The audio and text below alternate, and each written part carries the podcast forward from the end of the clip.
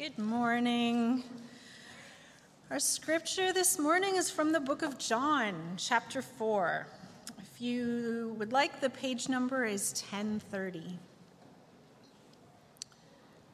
Now, Jesus learned that the Pharisees had heard that he was gaining and baptizing more disciples than John, although, in fact, it was not Jesus who baptized, but his disciples.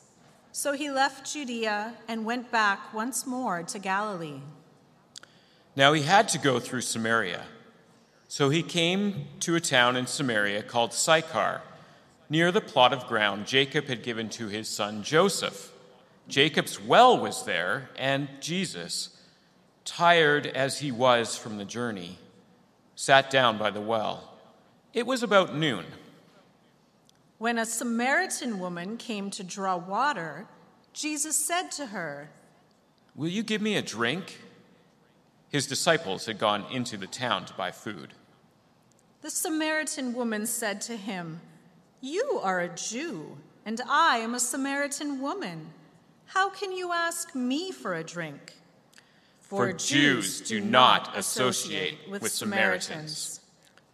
If you knew the gift of God and who it is that asks you for a drink, you would have asked, have asked him, and he would have given you living water. Sir, you have nothing to draw with, and the well is deep. Where can you get this living water? Are you greater than our father Jacob, who gave us the well and drank from it himself, as did also his sons? And his livestock? Everyone who drinks this water will be thirsty again. But whoever drinks the water I give them will never thirst. Indeed, the water I give them will become in them a spring of water welling up to eternal life. Sir, give me this water so that I won't get thirsty and have to keep coming here to draw water. Go. Call your husband and come back. I have no husband. You are right when you say you have no husband. The fact is, you have had five husbands, and the man you now have is not your husband. What you have just said is quite true. Sir, I can see you are a prophet. Our ancestors worshipped on this mountain, but you Jews claim that the place where we must worship is in Jerusalem. Woman, believe me, a time is coming when you will worship the Father, neither on the mountain nor in Jerusalem. You Samaritans worship what you do not know. We worship what we do know, for salvation is from the Jews. Yet a time is coming, and has now come, when the true worshippers will worship the Father in the Spirit and in truth for they are the kind of worshippers the Father seeks. God is spirit, and his worshippers must worship in the Spirit and in truth. I know the Messiah is coming, the one who is called Christ. When he comes, he will explain everything to us. I, the one speaking to you, I am he. Just then, his disciples returned and were surprised to find him talking with a woman. But no one asked, What do you want? Why are you talking with her? Then, leaving her water jar, the woman went back to the town and said to the people, Come, see a man who told me everything I ever did. Could this be the Messiah? They came out of the town and made their way toward him. Meanwhile, his disciples urged him, Rabbi, eat something. But he said to them, I have food to eat that you know nothing about. Then his disciples said to each other, Could someone have brought him food? My food is to do the will of him who sent me and to finish his work. Don't you have a saying, It's still four months until harvest? I tell you, open your eyes and look at the fields. They're ripe for harvest. Even now, the one who reaps draws a wage and harvests a crop for eternal life, so that the sower and the reaper may be glad together. Thus, the saying, one sows and another reaps, is true. I sent you to reap what you have not worked for. Others have done the hard work, and you have reaped the benefits of their labor. Many of the Samaritans from that town believed in him because of the woman's testimony. He told me everything I ever did. So when the Samaritans came to him, they urged him to stay with them, and he stayed two days. And because of his words, many more became believers. They said to the woman, We no longer believe just because of what you said. Now we have heard for ourselves, and we know that this man really is the Savior of the world. Let's pray. Lord, I want to pray that uh, it would be done in our uh, setting, in our community, as, as we read it here.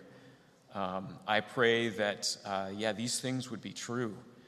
Um, I pray for Pastor Mark as he preaches. I pray that we would be uh, a community that is refreshed by the, the wellspring of the living water of Jesus.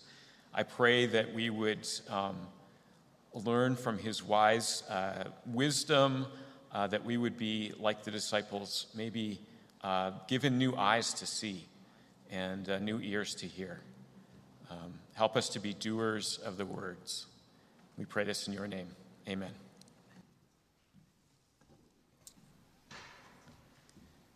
Today, an annual event occurs in my beloved home state of Indiana that Abby and I, every year, make sure we record and then watch it as soon as we can afterwards. It's the Indianapolis 500. It's a car race really an extravaganza of sorts, in Indianapolis, Indiana, the capital of my home state of Indiana. Did I say Indiana? Uh, the capital of, yeah, Indianapolis, Indianapolis.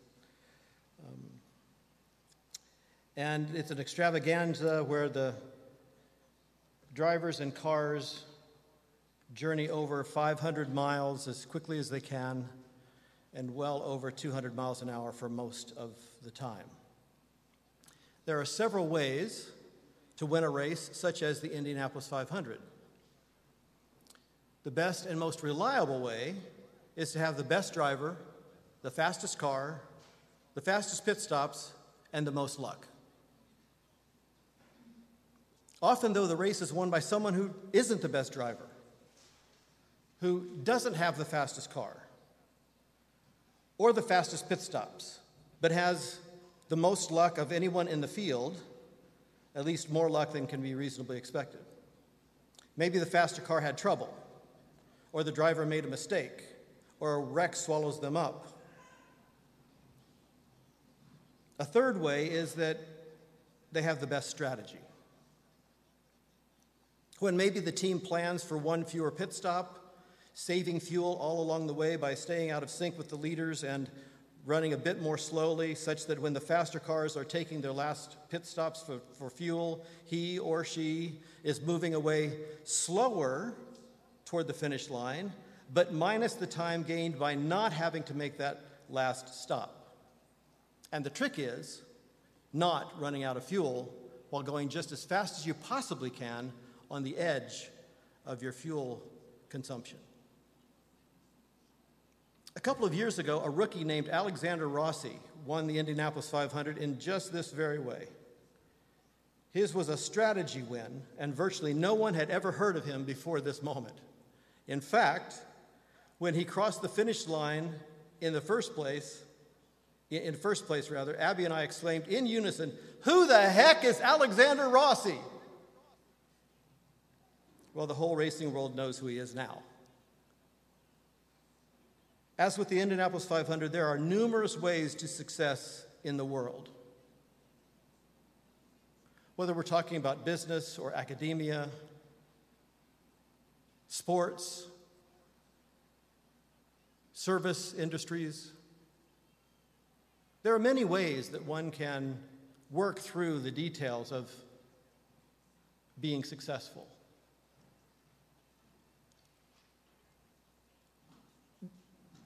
But there's only one way of success, if we can call it that way, for Christians and churches. It's not luck.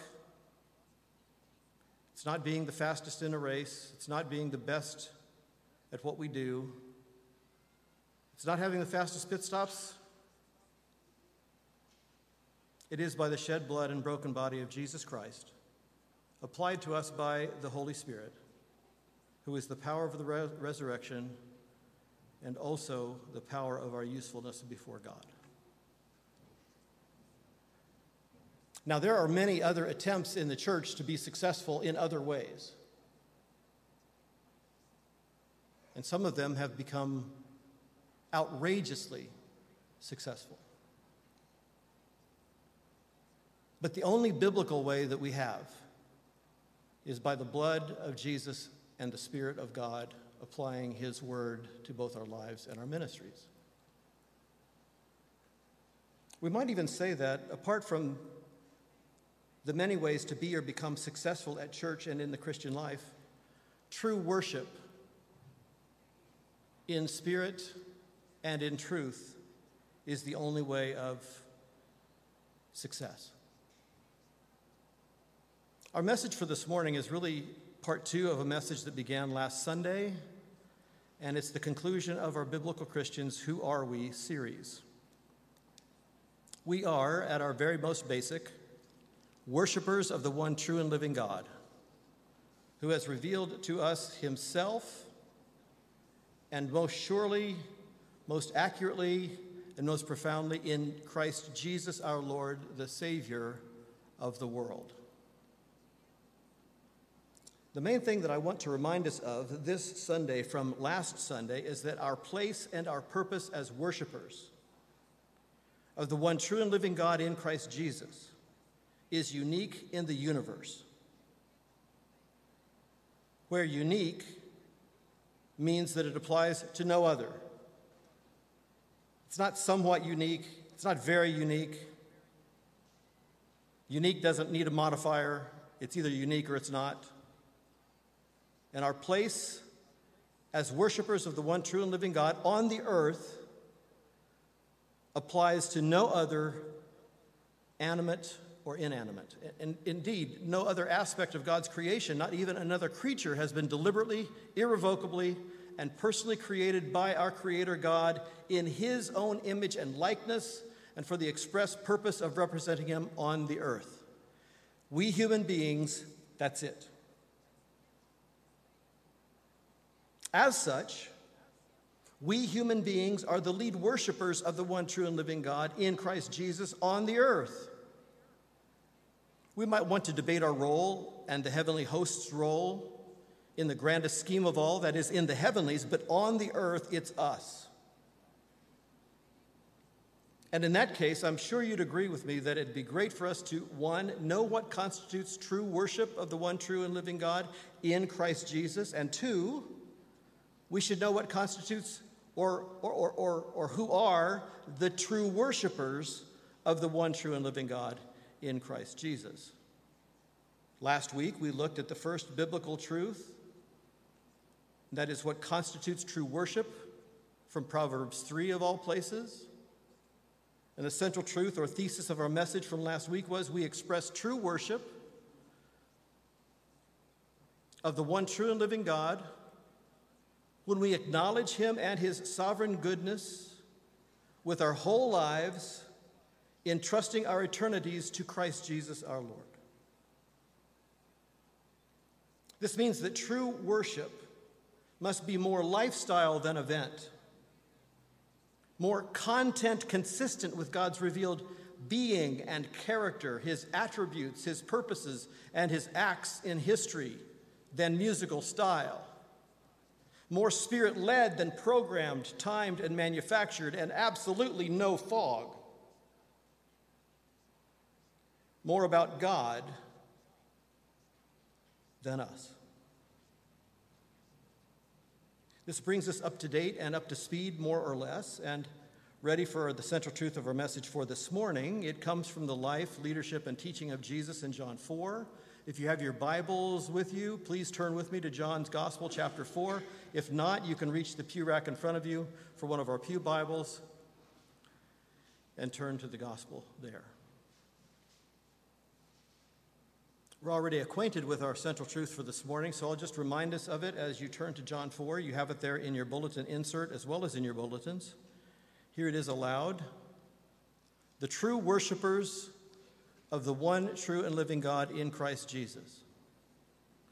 Worship him in spirit and in truth, receiving his living water unto eternal life transcending any and all restrictions of our past, our present, our place, or religious history, to live refreshed and refreshing lives of true worship and praise. I know that's beyond the suggested 20 word central truth. I feel the need to pray for just a moment. Let's pray. Lord, as we continue on in this study of your word and proclamation of your gospel, I pray that you would give me your words, even now. And I pray that you would give all of us hearts, ears, and minds to listen and to apply and to become more productive by your word in your spirit. Eternally productive. And not merely successful as the world counts it, but faithful, obedient, worshipers of the one true and living God in Christ Jesus. It's in Jesus' name that I pray. Amen. Now, I'm doing something a bit different this morning, a bit more of a survey of the passage than an exposition, and that's really for two reasons. First of all, I've had a heavy week, and it was hard to do all that I needed to get done, and that's not an excuse. I'm just reporting here. But the other thing is that it's 42 verses, and we can't do any sort of thorough ex- exposition in 42 minutes. So, um, so I'm going to, I've already given you an outline of sorts. I've provided you my section headings and the corresponding scripture verses that are in your bulletin under the sermon title, and you have that in your insert. So I would uh, suggest that you use those uh, freely. Uh, if you're taking notes, then you've already got a head start. Uh, and, and for example, the first one is setting the scene, verses 1 through 6. That's there on the first page at the bottom. So let's, let's look at it. Setting the scene, verse, verses 1 through 6 of John's Gospel, chapter 4. Join me in the text. I'll be reading from the English Standard Version. Our Pew Bibles are New International Version, but I don't think it'll be too distracting, uh, whatever differences there are.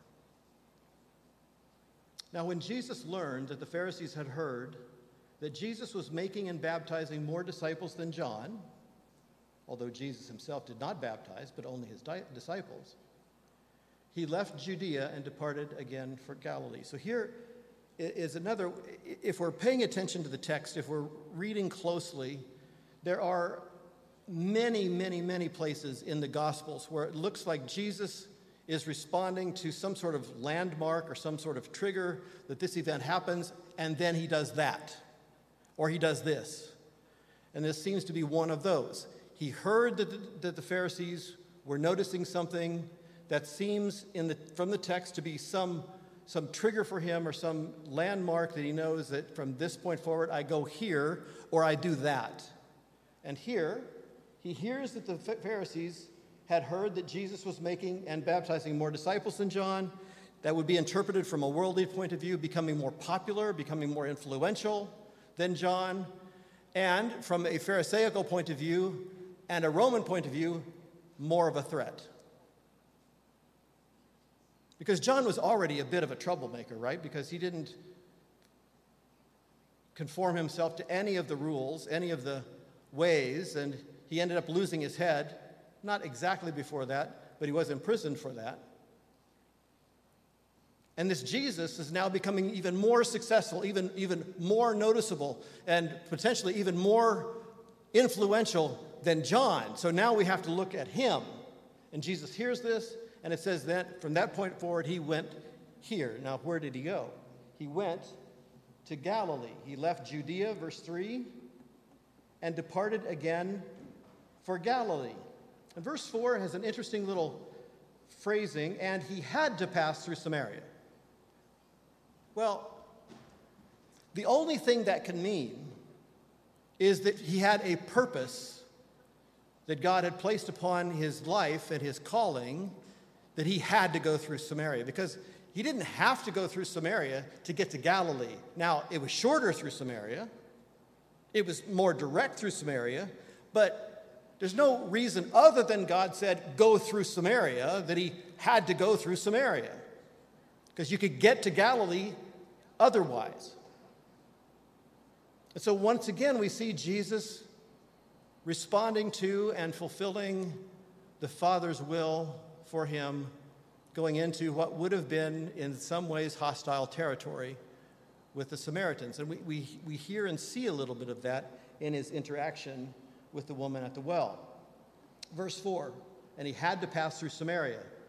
So he came to a town of Samaria called Sychar, near the field that Jacob had given to his son Joseph, and Jacob's well was there. So Jesus, wearied as, he, wearied as he was from his journey, was sitting beside the well. It was about the sixth hour, or noon, as the NIV says. This is another reason that I love the scriptures, because it includes information that wouldn't be necessary unless there was a point to be made. And that point here is that Jesus was tired. We think, Son of God, how could he be tired? Jesus was tired. He was also Son of Man, fully God, fully man, experienced all of the rigors of, of the human life, of the human body. And the human body, guess what? When you, when you work it too hard, it gets tired. Now, if the Gospels were a hero's chronicles like other mythologies, that would be left out because Jesus could do anything, right? Why, why? He's God. How could he be tired? Well, it says here Jesus was wearied or tired, and so he pulled up to the Jacob's well and took a seat. So here we've set the setting of what is about to happen in this interchange with the Samaritan woman, with Jesus' disciples, and then ultimately from those who came out from the town following her testimony to the one sitting out at the well that must be, must be at least a prophet and then perhaps the Christ. So, setting the scene, verses 1 through 6. The second thing, the second heading, an unexpected encounter with the living water that wells up to eternal life. An unexpected encounter with the living water that wells up to eternal life. And we see scenes like this all through the Gospels where somebody didn't intend to be or didn't expect to be face to face with, their, with, with the Son of God. And there they were, and there he was pointing something out or teaching them something they needed to know. And here she is, completely unexpected, doesn't know who he is, and has no idea what the result will be for that meeting. At, verse 7 A woman from Samaria came to draw water. Jesus said to her, Give me a drink. For his disciples had gone away into the city to buy food. The Samaritan woman said to him, How is it that you, a Jew, ask for a drink from me, a woman of Samaria? For Jews have no dealings with Samaritans. Verse 10 Jesus answered her, If you knew the gift of God, and who it is that is saying to you, Give me a drink, you would have asked him, and he would have given you living water. Living water. And this is one of those scenes, and there are several of them here in just this one passage, where Jesus is speaking not metaphorically exactly, but spiritually, that has truth and substance along with it. And those that are hearing his words take them and apply them literally and can't see anything beyond them. And how frustrating that must have been to the Lord his whole life. He's seeing things that nobody else sees. And he's saying things that nobody else understands. And here he is with this woman, and he's communicating to her well beyond her ability to take in. And I do want us to just pause here for a moment and understand that there are many things in the will of God and the Word of God that we cannot understand apart from the illumination of the Holy Spirit. Many of us have the experience of, of having read the Bible, maybe even read the whole Bible studiously in, for a class or, or, or as literature or, or just out of curiosity before we became Christians and before the Holy Spirit was there to help us, and they're just words to us. There's no life transformation. It doesn't mean anything beyond what the words say.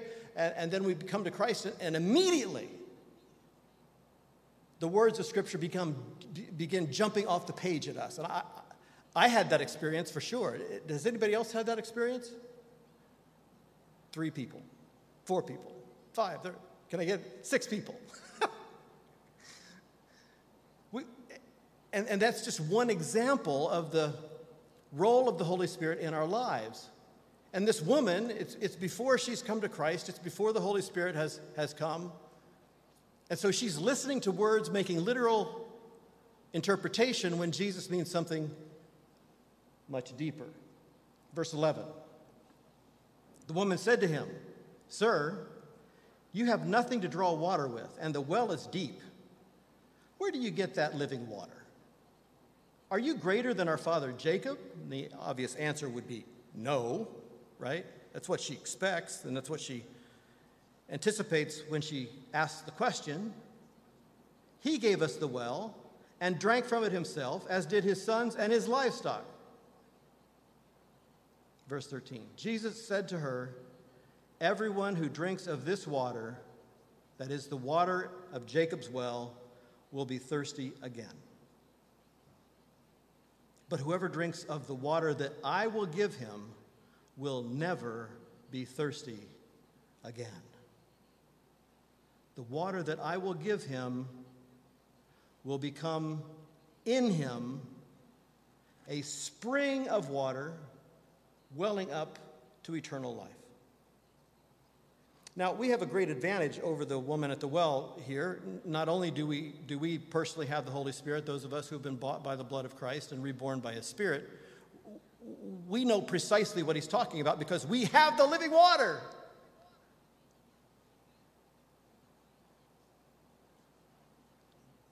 But I want you to notice that He says that that living water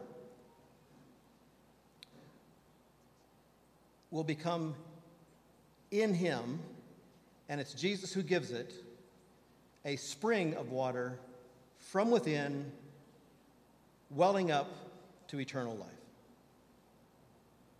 The woman said to him, Sir, give me this water so that I will not be thirsty or have to come here to draw water again.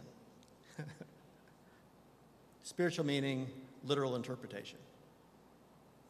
Well, she'll get better in, in a bit. So, the third thing an unexpected encounter with the truth. And what I'm calling a clever ish deflection, verses 16 to 20. Jesus said to her, so we're still in this conversation, right? Jesus said to her, Go, call your husband and come here. Now, that might seem to be a non sequitur, but Jesus is getting to the heart of her separation from God. If it was me, he would, he would tell me to do something else that would expose the heart of my separation from God. If it was any one of you, it'd be something else. So, so let's not be too tough on the Samaritan woman here. He's getting to the heart of her lack of relationship with the one true and living God. And the encounter is powerful. Jesus said to her, Go, call your husband and come here. Now, notice there's, there's much room for judgment here. There's much room for the wrath of God. And Jesus indeed was a prophet, much more than a prophet, but he, he, he, he told her all that she had done in her life was her testimony that we'll read about here in just a bit. But he didn't. He asked her a simple question that was completely unjudgmental, and yet it was completely exposing of her situation. Verse 17 The woman answered him, I have no husband. Now, I wonder how she said it. I wonder she said, I have no husband, like a feminist might say today. Or was it shameful? I, I have no husband. Or someplace in between. We don't know.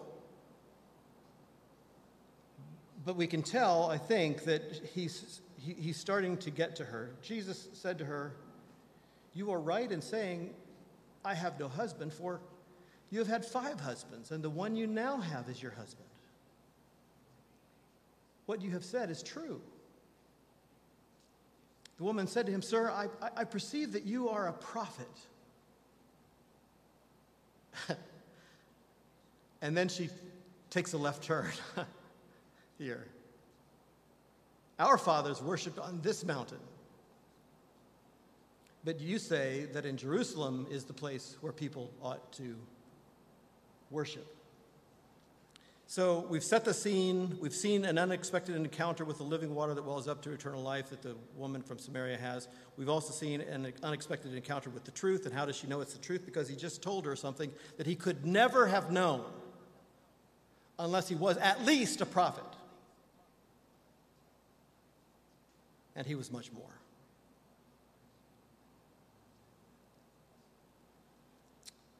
True worshipers are those who offer true worship in spirit and in truth. Well, she's, she's, she's made a turn here. It is a bit of a non sequitur. Jesus can and Jesus does use it for God's glory and to exalt himself and to teach us and direct us. Uh, so he goes with it. Verse 21. Jesus said to her, Woman, believe me, the hour is coming when neither on this mountain or in Jerusalem you will worship the Father. So notice here, there is a, a significant shift that's happening in the understanding of God's presence. At that time, God was usually understood to be regional. We worship the God of our region or our country or our people group but, but, but our God isn't necessarily the God of all the gods. And here she's communicating in such a way that God is the God of Jerusalem or, or, or, or, or of Israel at the most. And this is language that would be very familiar of that day in many other places that our God is the God of, in this case, Israel. And in addition to that, God resides in a place within our, our borders. Jerusalem, for example. Or the Samaritans made a, a shift so that they could worship and be made right with God through their worship. We know that works don't get us there, but it, that was then and this is now. On Mount Gerizim, they worshiped God. And notice, Jesus doesn't correct her per se, he just speaks the truth. Neither on this mountain nor in Jerusalem will you worship the Father because God is not constrained or restricted or in any way contained in space. This is not where God is. God now is in his people, and we are the church. This is not the church.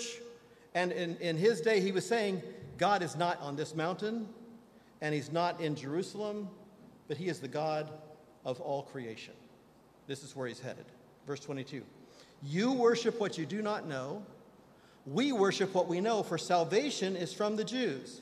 So he's, so he's, making, he's making a slight correction to her theology and getting her to understand that it is through the Jews, not the Samaritans, that the Savior will come. That doesn't exclude Samaritans, but it directs her attention to the right place, to the right people, and ultimately to the right Savior. Indeed, to himself. verse 23. But the hour is coming. And aren't you, aren't you so glad that he added this? And is now here. So we can know that this time is now here. We're not still waiting for that time to come. That time has come. Then with him and her there in Samaria, and for all time after that. An hour is coming, or the hour is coming, and is now here when the true worshipers. Now, I want to pause there for a second. When he uses the modifier true, that means that there's the possibility of false. So we have to make sure that we are true worshipers. Not by our own judgment, not by a sense of feeling, but according to God's word as confirmed by the Holy Spirit. One of my favorite passages of Scripture, verses of Scripture. I know you've heard that like a hundred times, and I've applied to it uh, more than a hundred times. Uh, a bunch of different verses. Well, well, one of them is Romans chapter 8. Yes, Romans chapter 8, verse 16.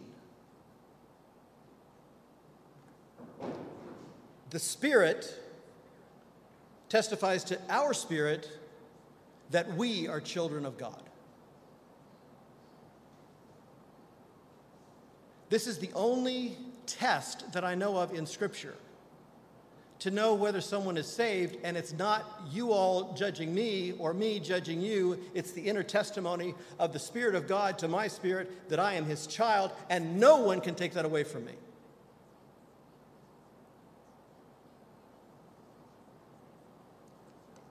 There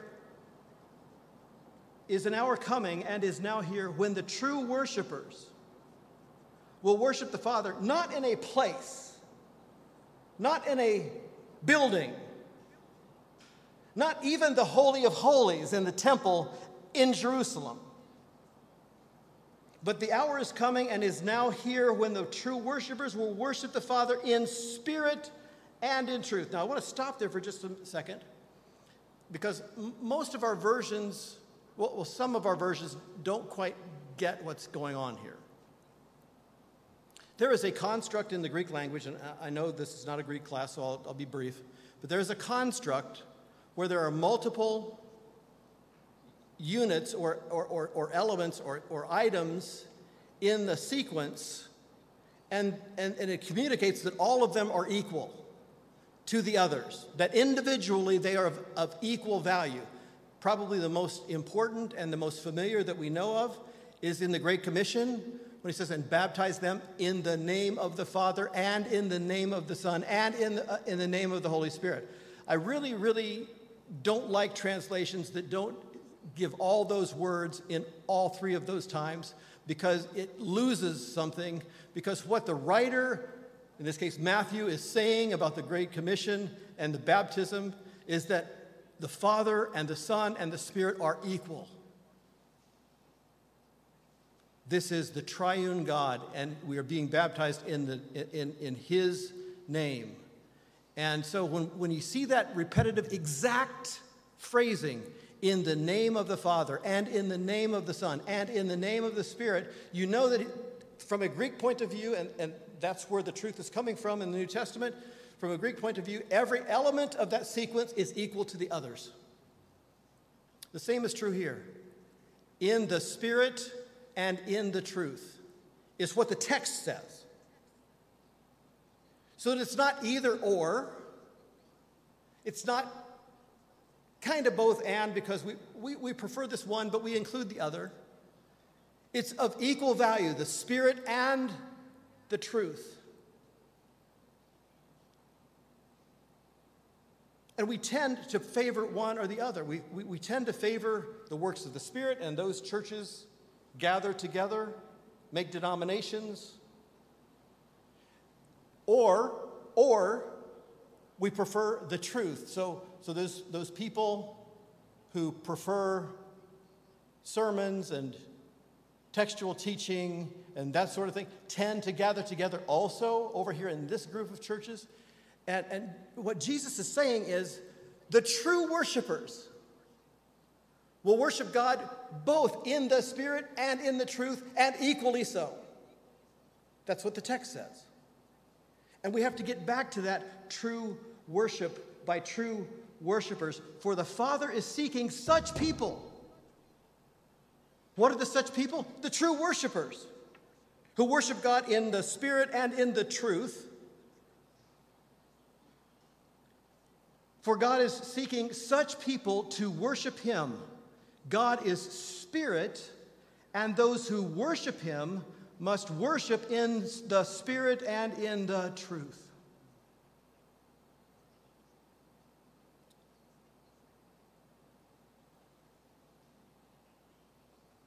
The woman said to him, I know that Messiah is coming, he who is called Christ. When he comes, he will tell us all things. So she's saying, Yeah, I, I hear you. That's great. Sounds like good stuff. But I'm waiting, you know, for the Messiah. Verse 26 Jesus said to her, I who speak to you am He. Can you imagine? Don't look like the Messiah I was expecting. You do kind of sound like the Messiah I was expecting. I don't think the Messiah I was expecting would be here at a well waiting for me to come draw water and give him a drink.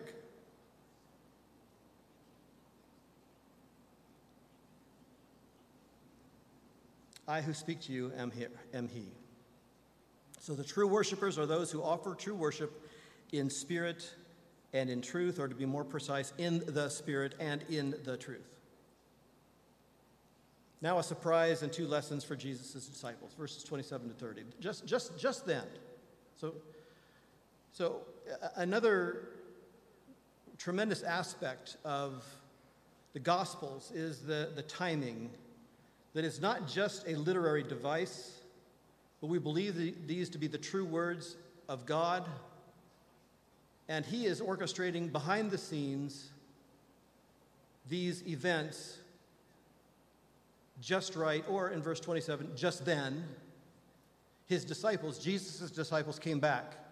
They marveled that he was talking with a woman, but no one said, What do you seek? or, or Why are you talking with her? So the woman left her water jar and went away into town and said to all the people, Come, see a man who told me all that I ever did. Can this be the Christ?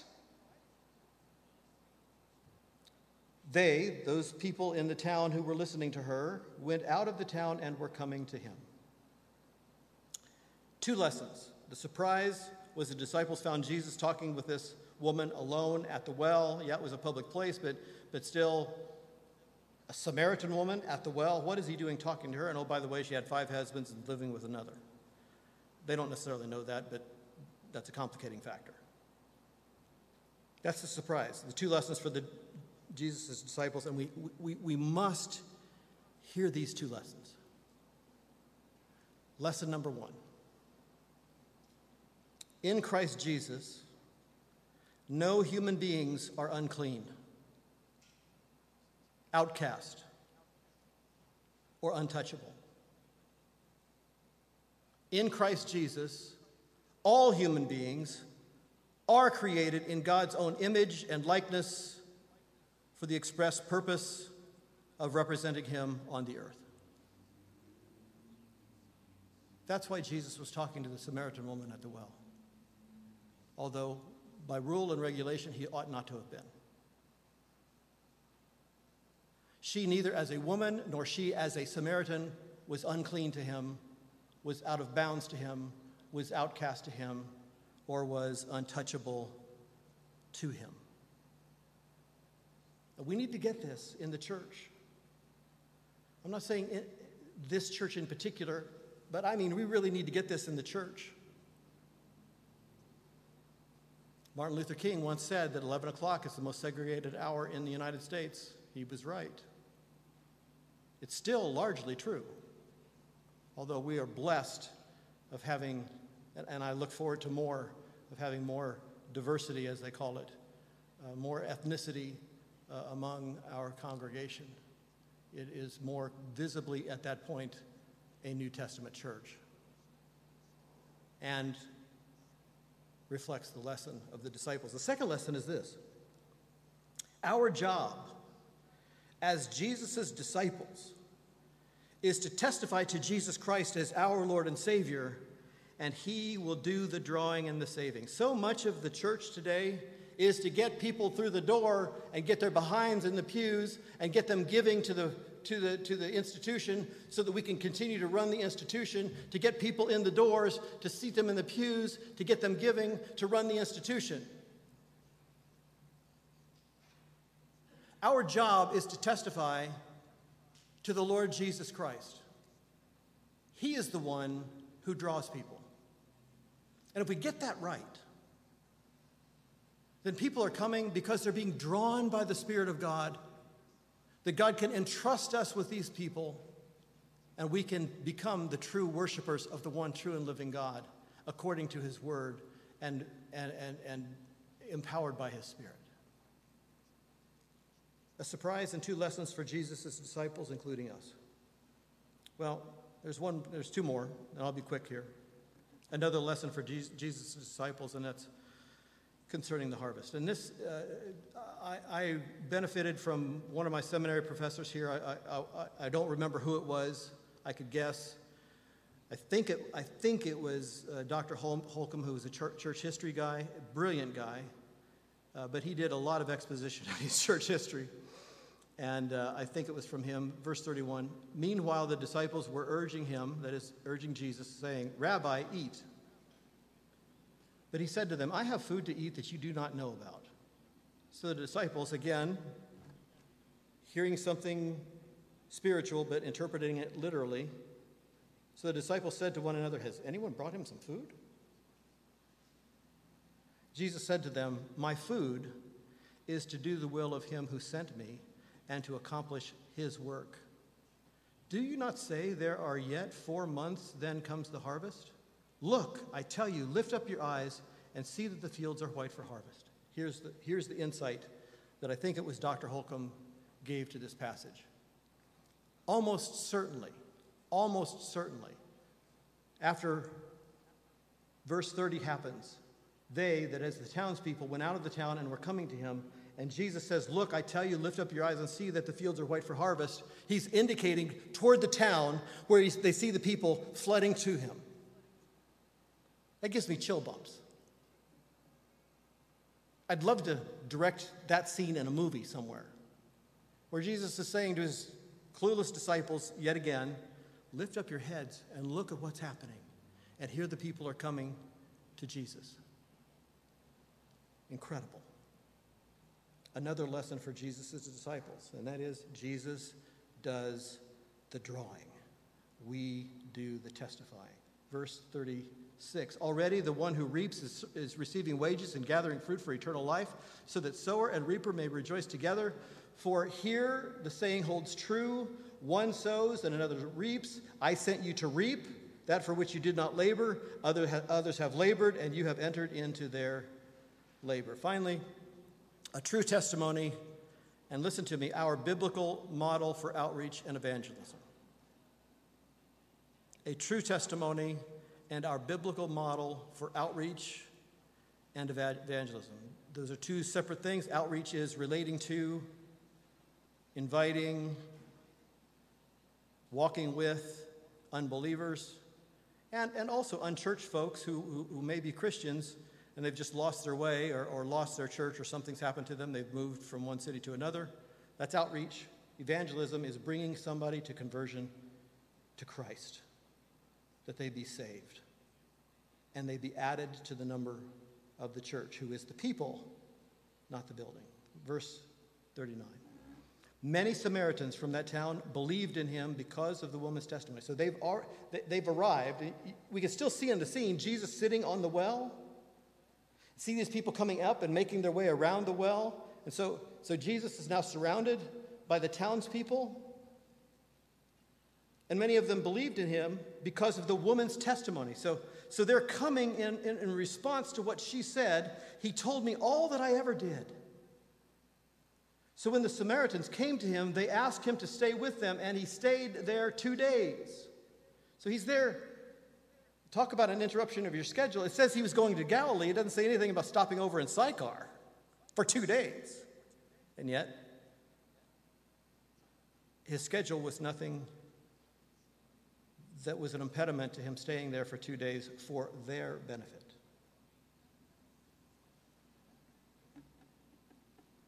And many more believed because of his word.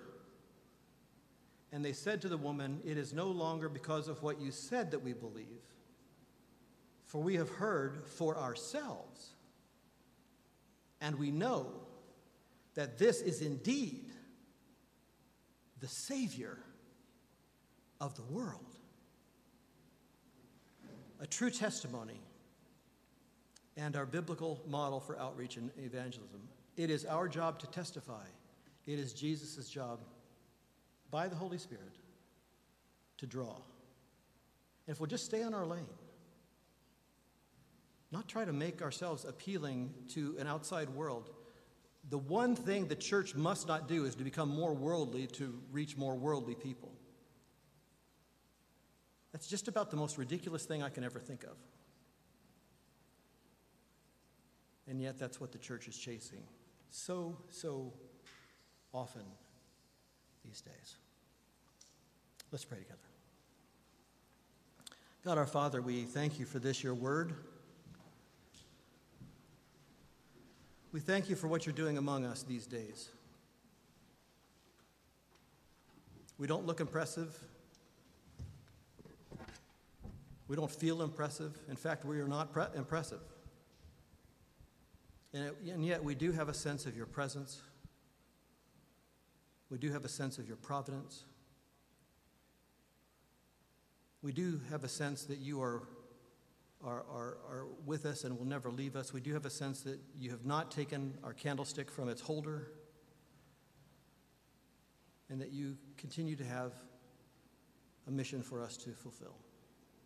We pray that as your Holy Spirit makes us able according to your word, that you will continue to use us in the way that only you can